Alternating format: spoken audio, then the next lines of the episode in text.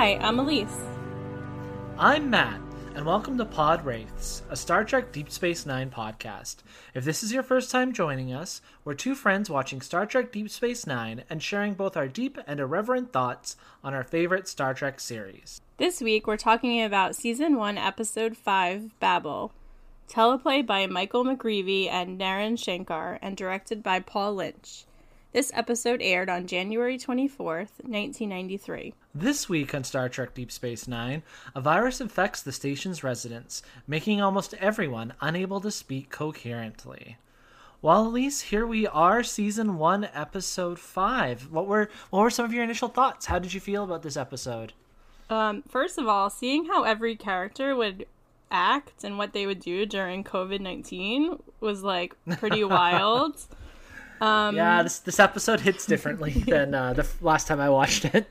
I felt like I was not surprised by any one person's actions. Like Quark, right, acted like Quark. Kira acted like Kira. It was just exactly what I would expect, and not in a boring way, where you're like, oh.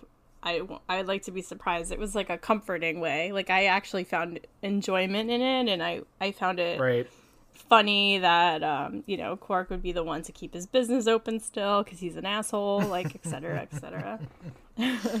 I'll also admit when I watched it earlier in the week, I didn't even make that connection and uh, that the virus and pandemic, and I I'm like, what was I watching?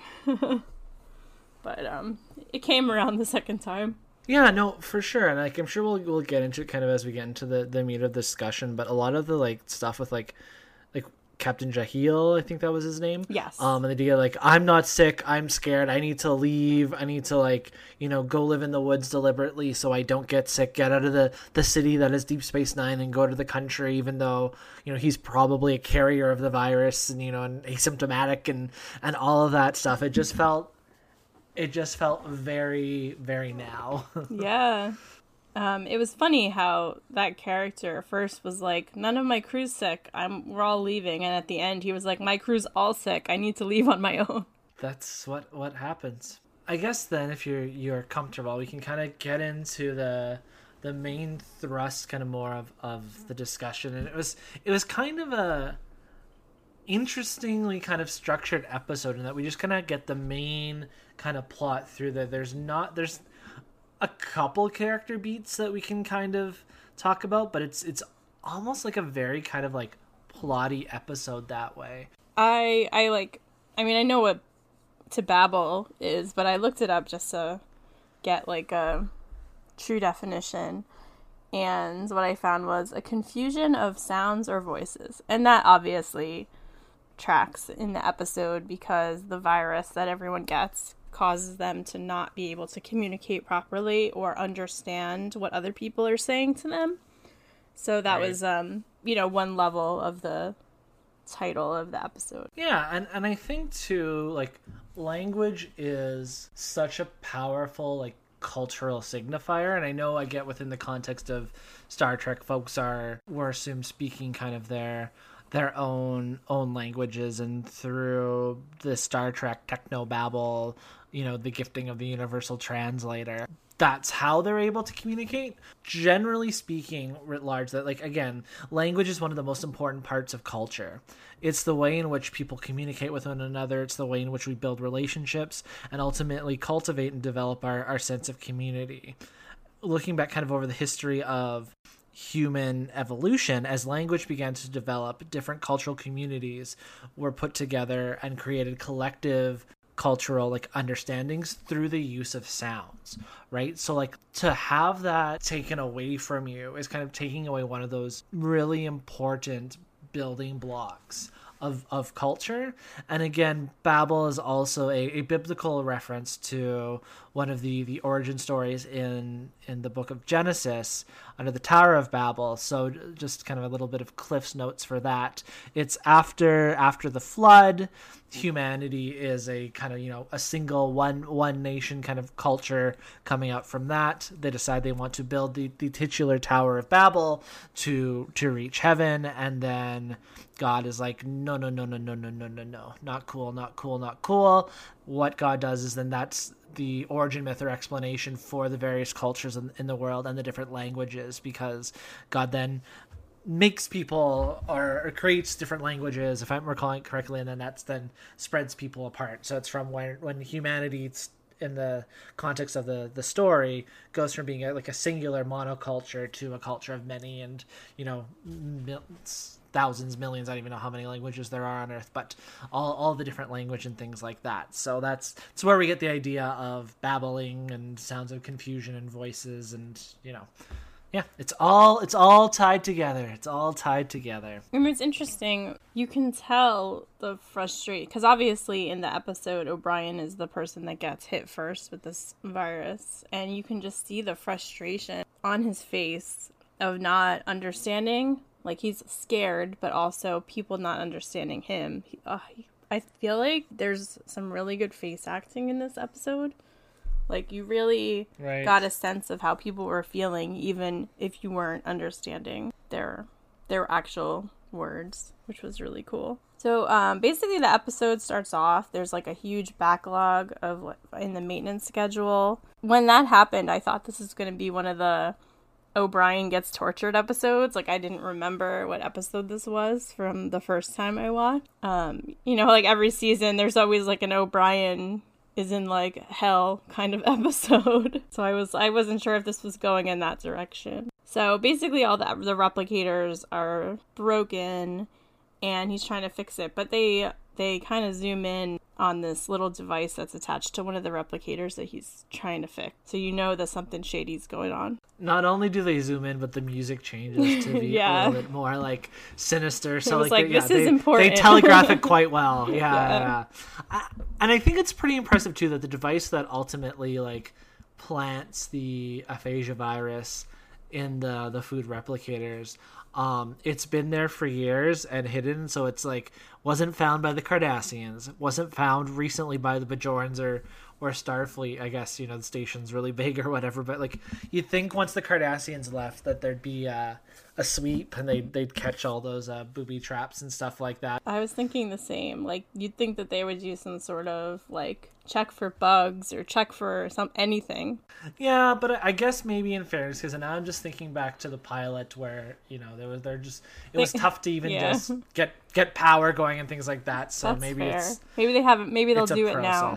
Maybe maybe Yeah, that'll be no, the next I- the next. I hope so. I hope so. I hope they do it now. Yeah. Who knows what else is planted there? Whatever the writers need for the for the episode to cause drama, that that's what's what's planted there. I love um Odo accidentally lets slip that the command replicators are fixed and you could just almost see the light bulb the light bulb over Quark's head.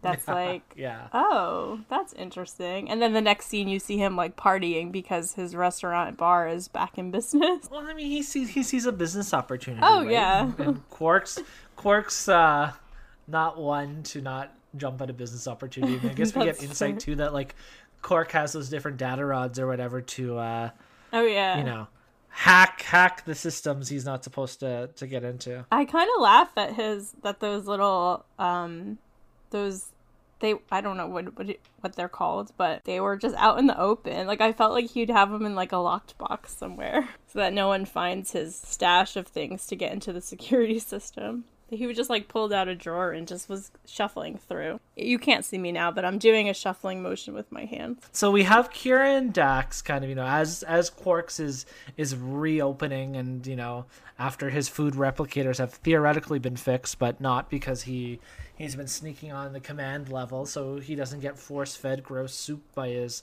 his customers anymore. And I mean I shout out actually to, gagged during that scene.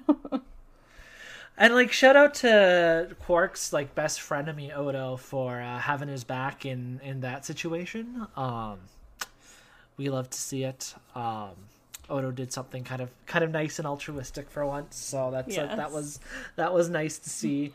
But yeah, so we have the the party that you mentioned kind of going on at Quark, so they're like grand reopening for you know the, re- the hacking hacking the replicators and things like that, and we have Dax and Kira you know strolling the promenade, and Dax is getting a lot of attention from largely you know male male characters as as she, her and Kira walk down the the promenade, and Dax makes a comment again. Jadzia being a woman and Curzon having been a man before for like seventy years or whatever she says.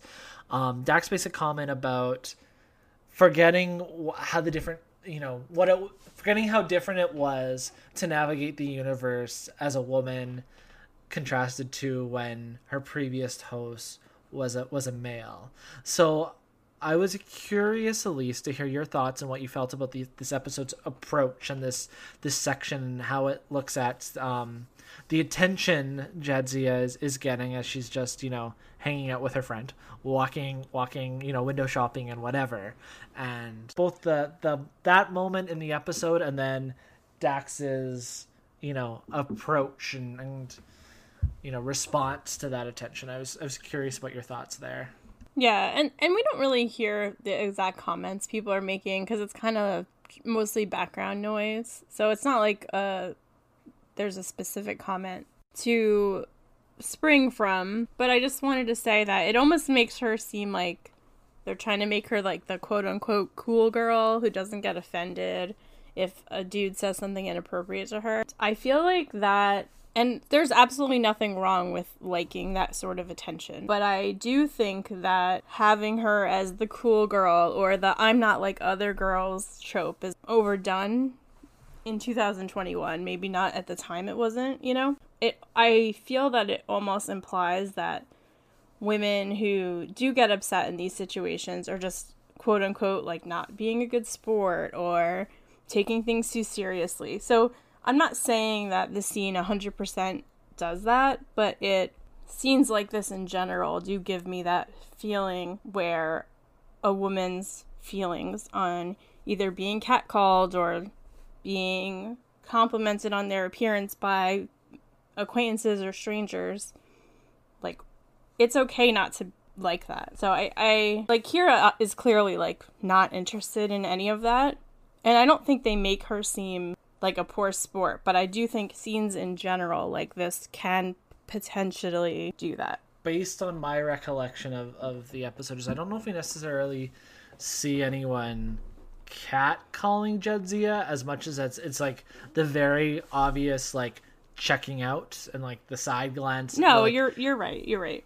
Right, but like I th- I think too. I think you're like right on, and I you're, like you're you're right on, and you know it is very much kind of that like cool girl. Like I think that's a good way to to describe it. Yeah. Um it, it, and it just kind of goes back to I think a lot of the um unsureness from like the writer's perspective of like who Jadzia was. Like again, there's Terry. We've talked about that Terry Farrell quote before about am I Yoda or am I like you know a Grace Kelly type, Kelly type and like all of that.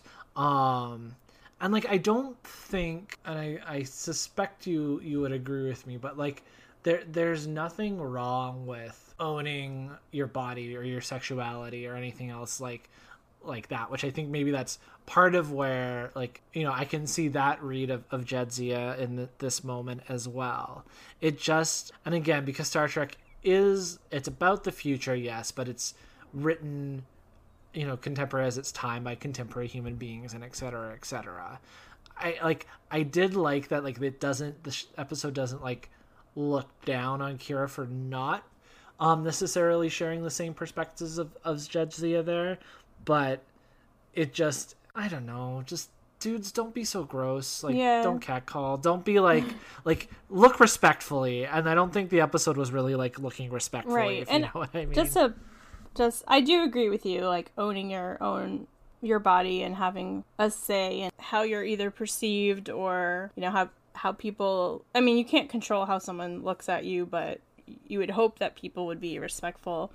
But it's being able to make the choice of when you want that attention and when you don't want that attention. Like I, and you know me, I'm someone I'll put I'll throw an outfit of the day up on the timeline once in a while. But like those might be instances where I want attention and there's nothing wrong with that. But it should be up to the person who's getting the attention when that should be when the on and off switch should happen. Totally. All right, so just to, to jump back in the the episode, kind of into the plot. So O'Brien's the f- first person to contract symptoms or show symptoms of the virus, you know, and it gets stricken with this this dysphagia virus where, you know, his his cognitive processes are all fine. It's just the episode does a good job of breaking it down. It's like I would look at a tricorder and think tricorder, but would say window, right? right? So I think it does a good job of kind of breaking down like what's going on, what's going on, just to its you know particular elements, and I and I think too something that I I, I know we have in the notes here, and I do want to kind of call out is just how good Colm Meaney's as O'Brien's his performances when he like when the virus kind of takes hold and like the look on his face when he realized that like he's not being understood and like he isn't like you can't communicate and have that like we said that kind of important pillar of like relationship relationships and and culture just kind of like stolen from you like there is like a pretty understandable look of, of fear and shock and concern on his face it's not not something we necessarily see from O'Brien a lot of the time because he is just kind of that that steady kind of everyman. So I found it quite effective. Yeah, I um I agree with all of that. And this it happens later in the episode and this there's a scene later where Jadzia is smiling at Sisko and Jadzia has the virus. So it's interesting how you can't they can't use words to communicate, but they can use facial expressions and how this is true in the scene you just described. Like, you know, O'Brien can't say how he feels, but you can, I think, even in the episode, the characters can tell on his face, regardless of what he's saying. How someone, and especially later with the, the smile scene I'm talking about, just how you would communicate with someone who you, you when you don't speak the same language. One thing I was really excited about um, when Julian's doing all his tests and he can't find anything wrong, the um, the woman that played Nurse Jabara was um, none other than Ann Gillespie, who played Jackie Taylor on Beverly Hills 90210. Oh, yeah. I feel like I remembered that from my first watch, but I had forgotten, and I was so excited to see her in this. She's actually in a bunch of things. I think I saw her recently in a Murder She Wrote episode. So it's just nice to see like an actress or an actor you like just from something else just popping up in Deep Space Nine. So you were you were like Leo pointing meme when when she showed up and then felt 100%. bad for Kelly. Saw what happened. uh Jackie Taylor, such a complicated um, character. So, in trying to find out what's going on and where this virus has come from, or even what is causing this miscommunication, I found it really interesting how Sisko asks Kira, Oh, check out where O'Brien's been the last 52 hours. And I just, it really reminded me how no one in Star Trek has any privacy of any kind.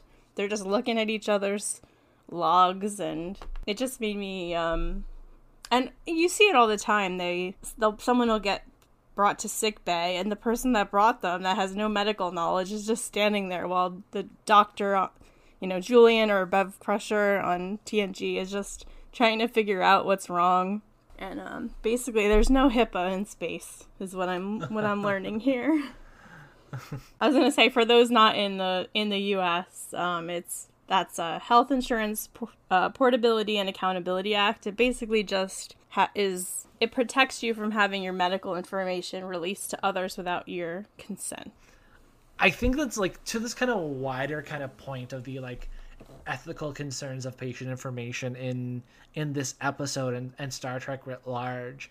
I have less of an issue with Kira working on kind of retracing Miles's steps because that's that's essentially contact tracing and something that we're all no, kind of you know fam- yeah. familiar with over like the last year. And like I don't know necessarily if she would have been reading his personal logs but like the work logs and kind of retracing his steps and doing that. Where the part of it for Star Trek like you say that I always kind of you know kind of side eye a bit and it and it happens I think pretty much in all the series is those things where like where the issue of the week is some weird space virus that uh, one of the crew members gets and their health information and like it as as that's the problem to solve it gets talked about in a staff meeting right Yeah. and that's when it gets a little like eh, like from an ethical perspective for me because I understand it's the problem. I functionally get how it's TV, so it's like I'm not I'm not losing sleep over it, but like you're talking about someone's health in a work meeting.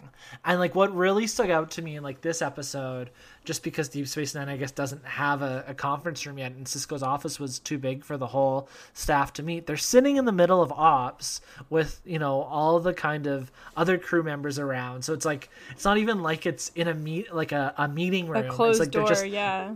Yeah, it's just like in the middle of the kitchen Who knows basically. who's overhearing? Yeah, no, right? Yeah, and so I- like yeah. I get it, but yeah. And I agree. If we were losing sleep over this, we wouldn't be watching Star Trek because it happens all the no, fair time. enough. Fair enough, fair enough. And like, hey, at least this was like more. We can look at it more from it being that kind of public health perspective and reasons for disclosure. no, yeah. Unlike, I, yes. unlike a, a certain next generation episode that I I don't want to evoke, but it's an early season two episode that's really uncomfortable for a whole myriad of reasons in the child. But that's that's a whole other episode, but we don't need to unpack right now. So, we're about to have a quarantine because Dax gets sick. Hashtag And relatable. and Sisko's like, "Okay, this is too many people." And if you remember from earlier in the episode, Dax was standing near O'Brien, I think, when he was fixing that one replicator that had that the doohickey or whatever that ca- that ended up causing all of this. So it made sense that she was next. And um, this is where it started to feel really familiar. Odo goes to Quarks and is like, dude, why are you still open? And he's like, well, we're an essential establishment. And I was like, are you though? I was thinking Quark should do, um, well, obviously they didn't know that the food was the problem at this point, but I was like, Quark should be doing like delivery or curbside pickup. Yeah, yeah. It's it's just this episode like like it's it's it's a good episode and I enjoyed it. It's like a like you know it's like a solid like C plus or whatever, right? Like it's not it's not great, but like it's enjoyable and entertaining to watch. But it just hit me so differently watching it this time with like all these parallels. It's like watching Jaws right now, right? Um, but yeah, like what's also interesting is like that that Quark isn't fined or or flaunting any kind of you know as he flaunts public health orders. It's like there seems to be no consequences, and he ends up like being one of the people that like manages to stay healthy the longest and like help help save the day in the end. And He was just, so like- busy working that he didn't have time to eat his own food, is what I'm thinking happened there. Yeah, but it, becomes airborne though too, right? That's, That's how it ends up spreading. So I mean, I was Um, just, and- I was just joking. Oh no, fair enough, fair enough. Um, but yeah, but even like the idea of like as the virus has different variants and it can do, we should Yeah. probably Have like a content put something in the show notes, the a giant like pandemic content warning. Yeah. Um, Babel, the pandemic episode. So this is so Captain Jahel is obviously begging to leave the station because he needs. This is something else that really like spoke to me with what's going on right now, is the line between needing to make money and feed your family versus safety for everyone. Like that is something that everyone's wrestling with. Well, not everyone, but people that have jobs that you physically have to go to are wrestling with this and it just made me think that maybe the federation should be offering financial aid to people who were not able to do their job at this very moment because of this pandemic being closing things down. I totally agree.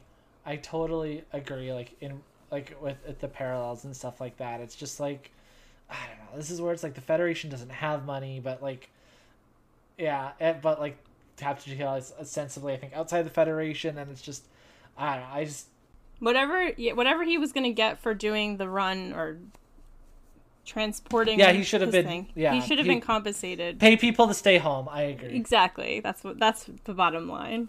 So I'm kind of um I'm kind of bothered by Odo realizing that Quark had been using one of the replicators he wasn't supposed to because Quark had said that Rom had fixed the replicator, and Odo is like, Well, Rom's an idiot. And I'm like, I know they hadn't fleshed out the character yet, and that is why this conversation happens, but Rom is really good at maintenance and fixing things. We know from later episodes. So, justice for Rom. I don't like this Rom slander. Yeah, it's it's like one of those things where it's you know you can tell that it's early in the series Yeah. and like no, I, I get like- that, but Yeah, it's one of those things that it it doesn't work in hindsight or like on a rewatch because like it's it's an incongruency, right? And even like when Rom gets a name last episode and we find out that he is Nog's father, um, Max Grodénchik's um, accent and voice that he ends up do choosing for Rom later, he doesn't use in that episode either. So like yeah, it's it's one of those inconsistencies based on like what we what we know later. Um, but I think there's even a bigger one of those with Rom coming up uh, in the in the next kind of several episodes. But we'll talk about that when we get to it. oh yeah, I don't remember, so I'll be surprised at the time. So we already mentioned the virus becomes airborne. More and more people are getting sick. Jake ends up getting sick as well. Um, so we have some really nice, nice kind of father son moments, which is nice because we haven't really seen many, had many of those in that same ways. You know, well, I guess we had some of the school stuff last last episode, but Right. it's always nice to see some some great space dating from from Commander Sisko with with Jake. And the the doohickey, the booby trap, the booby hit trap is found, and turns out that, well, there's I guess I shouldn't say it turns out. The booby trap is found. They find out, you know, Quark gets busted using the the replicators and, and all of that stuff. And at first, Kira's convinced that it's Cardassian sabotage Of because of the parts. be.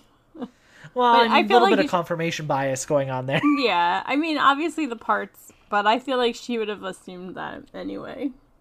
I have my feelings. Yeah. I I know she likes to. She hates the Cardassians, so she's she likes to.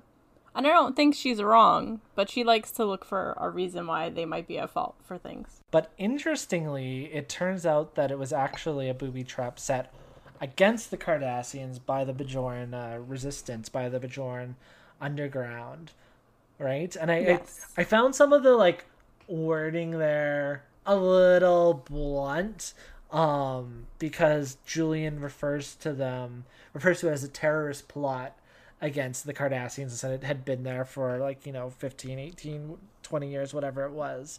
And it just, I think that was like the first time on Deep Space Nine in my recollection we've heard the, the Bajoran Underground, the Bajoran resistance against the Cardassian occupation being labeled so blatantly as, as terrorists.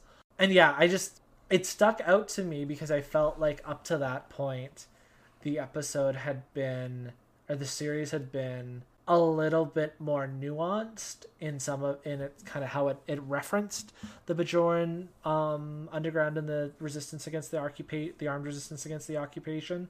So I felt that like a little bit blunt but in fairness it is our Star Starfleet character saying that and like that that would track from his perspective No, that was kind of where I where I saw how I saw it is that that was Julian's opinion, not necessarily yeah the show's, show's. opinion. yeah And we had we've spoken about this earlier. Like he he can be a little naive about things, so yeah it doesn't surprise me. Yeah, and and I do think the whole like, and this is something I'm sure will come up as the as you know we get deeper and deeper into the show, and kind of dive into the character of Kira more and more. But something that is talked about a lot, and I think it's it's even brought up in what we left behind the uh, Deep Space Nine kind of retrospective documentary that that came out recently. Like how different the show probably would have portrayed Kira and the Bajoran resistance um had the show come out like 10 years later like had it been a post 9/11 show versus a pre 9/11 show for for better or worse like I think a lot of this stuff would have looked different. And it just it's, it's an interesting thought experiment. And I don't know if there's a lot of like value in going too too deep on it but it's something that did kind of stick out to me. So I absolutely loved the scene where um I think it might be the same scene where um Sisko is going to check on on Jake. But um you just see Quark saying nonsense to his customers to make sure they're not faking the illness to get out of paying him for their food and and drink. And I'm like you're such a capitalist, Quark, and I can't imagine like having that outlook on life that I know and I know people like this that just they think everyone is out to get them at all times. It almost like I it, it was a funny scene cuz I because I know people like that. But it just it's such a sad outlook on life. Like your first thought would be like, "Oh, they just don't want to pay me." Like I know it was played for comedy, but like people really do think that way. I just feel like he would be the one if he was in charge of giving out mutual aid to people. He'd be the one means testing everyone to make sure that they're not like. Yeah, I don't even know if uh, mutual aid is a is, is a, a phrase in Ferengi culture. probably not. Um, I, he probably wouldn't be involved at all, but if he was. No, and and just like again, not to like hammer on like the pandemic parallels too much more than we already have, but it's like Quark staying open, deciding he's essential, and like basically being the source, like him staying open, being a source of the spread before the virus mutates or has you know the variants created and everything else, and like you know even just like you say, him being such like a capitalist it's like it's it's so like small business, small capitalist, like petite bourgeoisie, like to like to a T, right? And like this whole like idea of like small businesses and small capitalists being the backbone of the economy when it's actually workers who are the backbone of the economy. And like it's the small capitalists the small business owners who more often than not are the most reactionary even compared to like large corporations like especially in the fight for something like a fair minimum wage. Right. Right? Because they feel like it more directly affects them and their bottom line and they feel it more so they're more likely going to push against it than like a big corporation that could afford yeah. to pay a higher makes, minimum wage. that makes sense. But they let the let the so like the the bourgeoisie let the petite bourgeoisie let the small capitalists let the small businesses be the vanguards against like the fight against something like raising the minimum wage because... So that when you're fighting for it, you're like arguing with like humans, not like big corporations. Yep. No. I- exactly. And like, like rightfully, like yeah, like when you get down to like the the brass tacks of it and the math, it's like a mom and pop shop like Quarks is going to feel a high minimum wage more probably than like you know a major like multi-galactic corporation but again it, it's like about where your where your values are and what your ideologies are and things like that. And the small businesses having that that kind of perspective gives the large corporations ideological cover right? Yeah for sure. For sure. Quark's quark is arguing so that space mcdonald's can uh get what they want. Which isn't to say just if you're listening to this podcast and you're you're a small you own a small business or know someone who does. I'm not i don't mean to say their particular small business is bad. Just to, to be clear we we like to shop local and and all of that stuff as well. But uh, i'm more speaking kind of a a general theoretical framework sense not i'm not throwing shade at you know your your cousin's store. So i just wanted to to be clear on that Sorry, your cousin made me laugh. Um, like. So Kira's playing detective a bit. She thinks that she talks to one of her her old friends from the Resistance.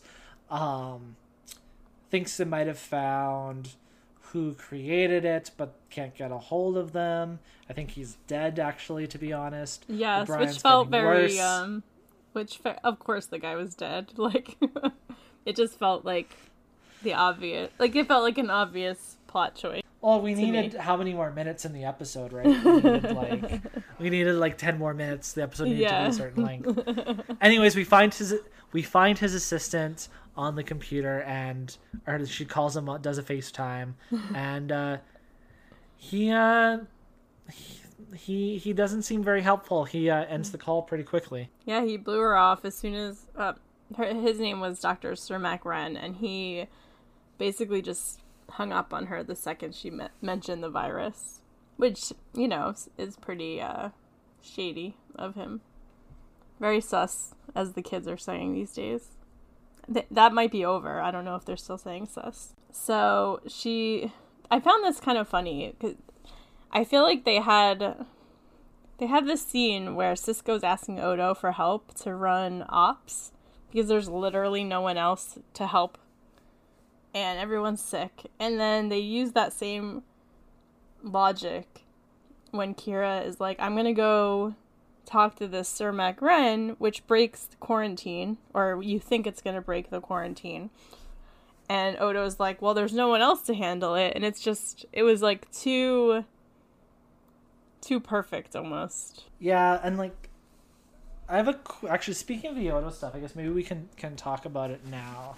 Was your understanding, even though the episode doesn't explicitly say it, that like because Odo is a goo man, like because he's a shapeshifter, um, the virus like he was immune to the virus, like I think so. that was He- kind of my assumption. But like he's clearly not eating the food like he doesn't eat Yeah. but then when it becomes airborne maybe it just like travels through him or something i don't know Yeah, because I don't, I don't think Odo breathes. right that's fair Like, i, ju- I just watched um, Yeah. captain america civil war and there's a scene when like ant-man is really huge and vision just like goes through him and he's like someone just went through me that's like what i imagine the virus and odo it just goes right through Fair him fair enough. So yeah, I don't think Odo was ever going to get the virus, but I also don't think that they were clear on that. It's just it's my head canon on it. But it sounds like we're on the same page about. So I'm at this point I'm like, what is Kira's plan? Because she says she has no intention of landing on Bajor, and I was like, all right, so she's gonna leave but not break the pan- break the quarantine somehow. And she's in the runabout. Was that a runabout? I'm really bad with the ships. Yeah, yeah, it was. They're She's like the the- super shuttlecraft. Right. She calls Surmak Ren again. She's like, "Oh, just wanted to make sure you're in your office," and then, without his permission, beams him aboard her ship. And I was like, "Okay, I realized he was being cagey about this virus, but she's been on Deep Space Nine this whole time. So, what are the ethics of knowingly exposing someone to this deadly virus without their knowledge?" And then she uses that it. against I so I hated. I really hated it too. Like I get things were dire. So there, I have two parts to it. I have I hate it because it's like knowingly exposing someone to any sort of disease is unethical. Then she uses it against him like, "Oh, well you won't help us, but now you have to help yourself." But on and I'm not forgiving any of this. But on the other hand, I felt that that was so accurate about how people often just don't care about any sort of issue. People didn't care, you know, people don't care even about COVID unless it affects their family. Like, it just felt so accurate where people don't care about a cause unless it affects someone they know or affects affects a loved one or affects themselves. And so I, I really, really hated it, but I also felt like it was kind of accurate. It like helps there be an accurate scenario of why this guy would finally help them. I'm not excusing it at all. It was it, I really don't like it. But at the same time, I really do think it showed something that we see reflected in our society all the time. Totally, I I concur, and and it's like, yeah, no, I like I can think of like a half a dozen like other shows that like do kind of like something similar, and like it just it's you're right, like it's uh how you can make people care sometimes is by directly impacting them. It's just It's so unethical. Yeah. It is, and it's like ostensibly like illegal, um, like Yeah.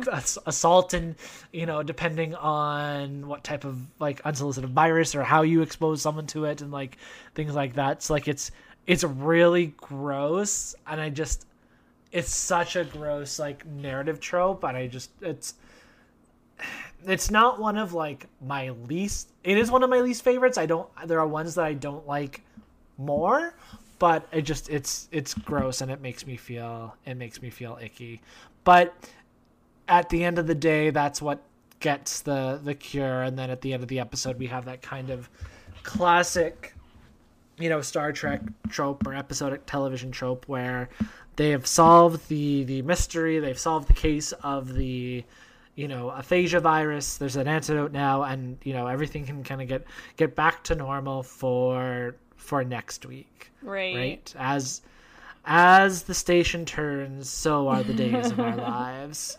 Before we get to everything is okay, um, Sisko opens a station wide channel asking for anyone who can help to come to ops. And then, as soon as that happens, he starts showing signs of the virus. And here comes Quark to the rescue. Quark in ops is wild to me. And of course, he wants to be paid for his efforts of helping people. Um, but at the same time, you can tell he's having a blast, like being in charge and pressing buttons, and he seems like he's having a lot of fun. Because, and I think part of it is because he knows there's animosity between him and the characters that need his help. But um, I do, I do, as much as I think it's gross to um, want financial um, help, uh, uh, financial gain from helping people not to die, um, I do get a lot of enjoyment of Quark being Quark. Like when he does like exactly what you expect him to. I have similar feelings about like The Sopranos, which I've talked about before. Just when you know the character so well and they just do the thing that you like that's so them. I just that's it's just a thing in TV that I get such enjoyment out of. Like it's I find it so comforting. Even though it's like a gross thing, just seeing people act like themselves, it just makes me happy. Right. No, totally. It's it's like yeah, it's like when you go to a concert and like the band plays your favorite song, you're like, yes. Exact. I- I- it's exactly like that. Yeah. Mm-hmm. Yeah. Play the hits. Don't play the new stuff. Play the one we want. Yeah. And then My they save it for like the the last encore. my parents once went to a Bruce Springsteen concert and they had the worst time because they're not like huge Bruce Springsteen fans, but they like they know his hits and he did not play one of them and they were so upset. They were like that was such a waste of our money. and we kind of just like blaze through it but i guess the only other thing to kind of touch on before we move into our, our regular segments um is a lot of that kind of you know Jahel stuff that we talked on where Oh, yes, yes. he wants to leave and almost like almost again makes ads he's uses to add up the tension because his whole crew is sick and he wants to leave before he gets sick even though he's probably a carrier like we talked about before and that's Yeah. that's part of the challenge that Quark and stuff gets to Quark and Odo get to problem solve while Kira's Yeah. kidnapping scientists. But- Basically they they wanted I I was, I was having I don't think it would really matter, but I was having a hard time following like what they were trying to do. I guess they were trying to manually detach the clamps so that yeah, he, yeah, the, the, the, ship wouldn't be attached when it blew up. Yeah, exactly. Anyway, Odo and Quark saved the day, and Jahel was saved, and They the do ship- make a pretty good team. They do. I love them. One note, and this this might not have been on purpose, but the last scene of the episode, I find I found really funny. Like Sisko goes to have his coffee from the replicator, and the replicator's broken again, and he screams O'Brien like really really loud. This might not have been an homage to my one of my favorite movies, One Two Three. It's um a 1961 Billy Wilder movie, but it feels really related. Like the end of the movie. So, TLDR, the entire movie, James Cagney's character, McNamara, he's an executive at Coca Cola in West Berlin. And anytime anything happens, he screams out for his assistant, Schlemmer, but like he screams it like, Schlemmer! Like really loud. And at the end of the movie, he's buying a soda, buying sodas at a vending machine for his family, and he's handing them out to his family. And at the end, he looks at the bottle, and it's Pepsi instead of Coke, and he screams Schlemmer so loud, and it just felt like exactly how this episode ended. And I tried to look online to see if there was any correlation, but I didn't find anything. So I don't know if it was a coincidence or if someone did it on purpose, but I very much appreciated it. No, no, it, it definitely sounds like a, an homage, and like Right. even like this episode, I haven't seen one, two, three yet. It's it's on my my shame files list, my my list of to get around to eventually. Oh, speaking of which, I guested on our friend's podcast, the Sh- Shame Files pod, about that episode. So you should definitely check that out, people. Sorry. the ending reminded. No, no need to apologize. The ending reminded me of the original series in a lot of ways because the problem is solved. They've got an antidote, and then the episode ends on a joke. right? Yeah. because the the the replicators were a main thing that O'Brien was trying to fix, which led to the the booby trap being set off and things like that. So it felt uh, very Star Trek the original series in, in that way to me, where it like ends can on see a that. joke. Yeah, I, I really I really liked that ending. It it was funny. Say I I want to see O'Brien's full list of like maintenance schedule. I don't know why. Very busy.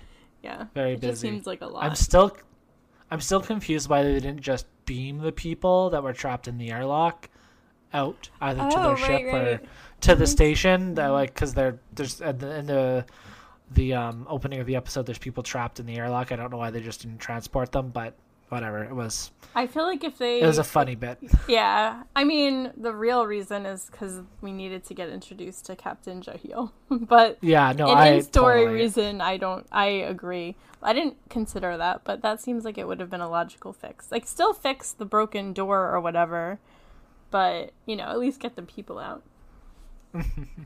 Totally. All right. Well, now it's time for one of our regular segments, the Altair Water Thirst Quench. Altair Water being first mentioned by Dr. McCoy in Star Trek 3, and we are very thirsty bitches, so we need to quench our thirst. So, Elise, who are you thirsting for on this week's episode of Deep Space Nine? i am thirsting for my gal ann gillespie as nurse jabara she looked amazing as a bajoran woman and i really liked her 90s haircut it just like she just seemed really capable and I would like to see her again. I I doubt we do. I don't remember, but I just she was very cute. So, yeah, because she was running the field hospital, right? Yeah, like that's like a badass Yeah. job, and I she just she seemed like she was doing it really well, and she seemed really capable, and she was adorable. So that's that was it for me. this week for me, as much as I don't love how Kira problem solved in this episode, I did think there were some great Kira moments in this episode. And I really enjoyed, we talked about that scene where her and Dax are on the promenade and Quark's like, hey, come in. And the way Kira kind of plays with Quark and is like polite and playful, but like clearly says, step off, we're Did gross, I you don't cheat trust your you. thousandth customer today? yeah that was it was just really fun and i found it like it just did it for me and like again i don't i don't co-sign how she decided to to resolve it but like i just love competency and competency in a crisis and as she's like working through it and like you know problem solving or whatever it's just like yeah i like kira. She doesn't get spooked easily. no. Like, I, that's something that I, like i appreciate about her So, in our last segment, what do you think was the most Star Trek thing of the episode? Well, at first I had I had two. I had the the beaming someone up without their consent, and then our whole discussion on crew members' health discussed in a in a group meeting. But I think I'm going to add an audible for one here that we've just been talking, and I think it's not using the technology that's available in other episodes to solve part of the problem in an episode because you just talked about the people being trapped in the airlock where we Right, could we could have just beamed them out.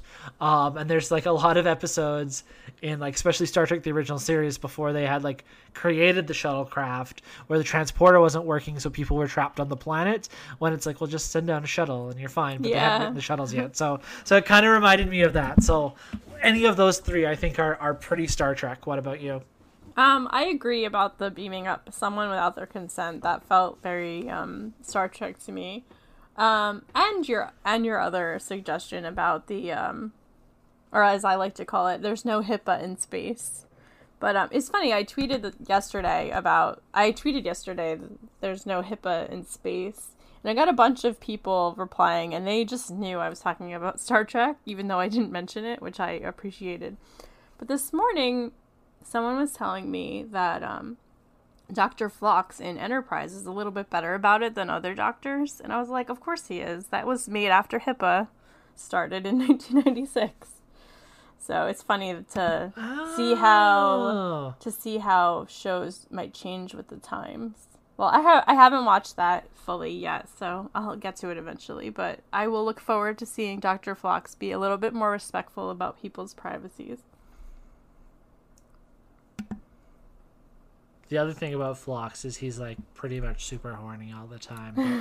Like, so it's like so John Billingsley who plays Phlox definitely plays him that way, but like it's not like necessarily like gross or overt. It's just like guys horny on main a lot I, of the um, time. Um, the person who mentioned this that to me actually mentioned that also.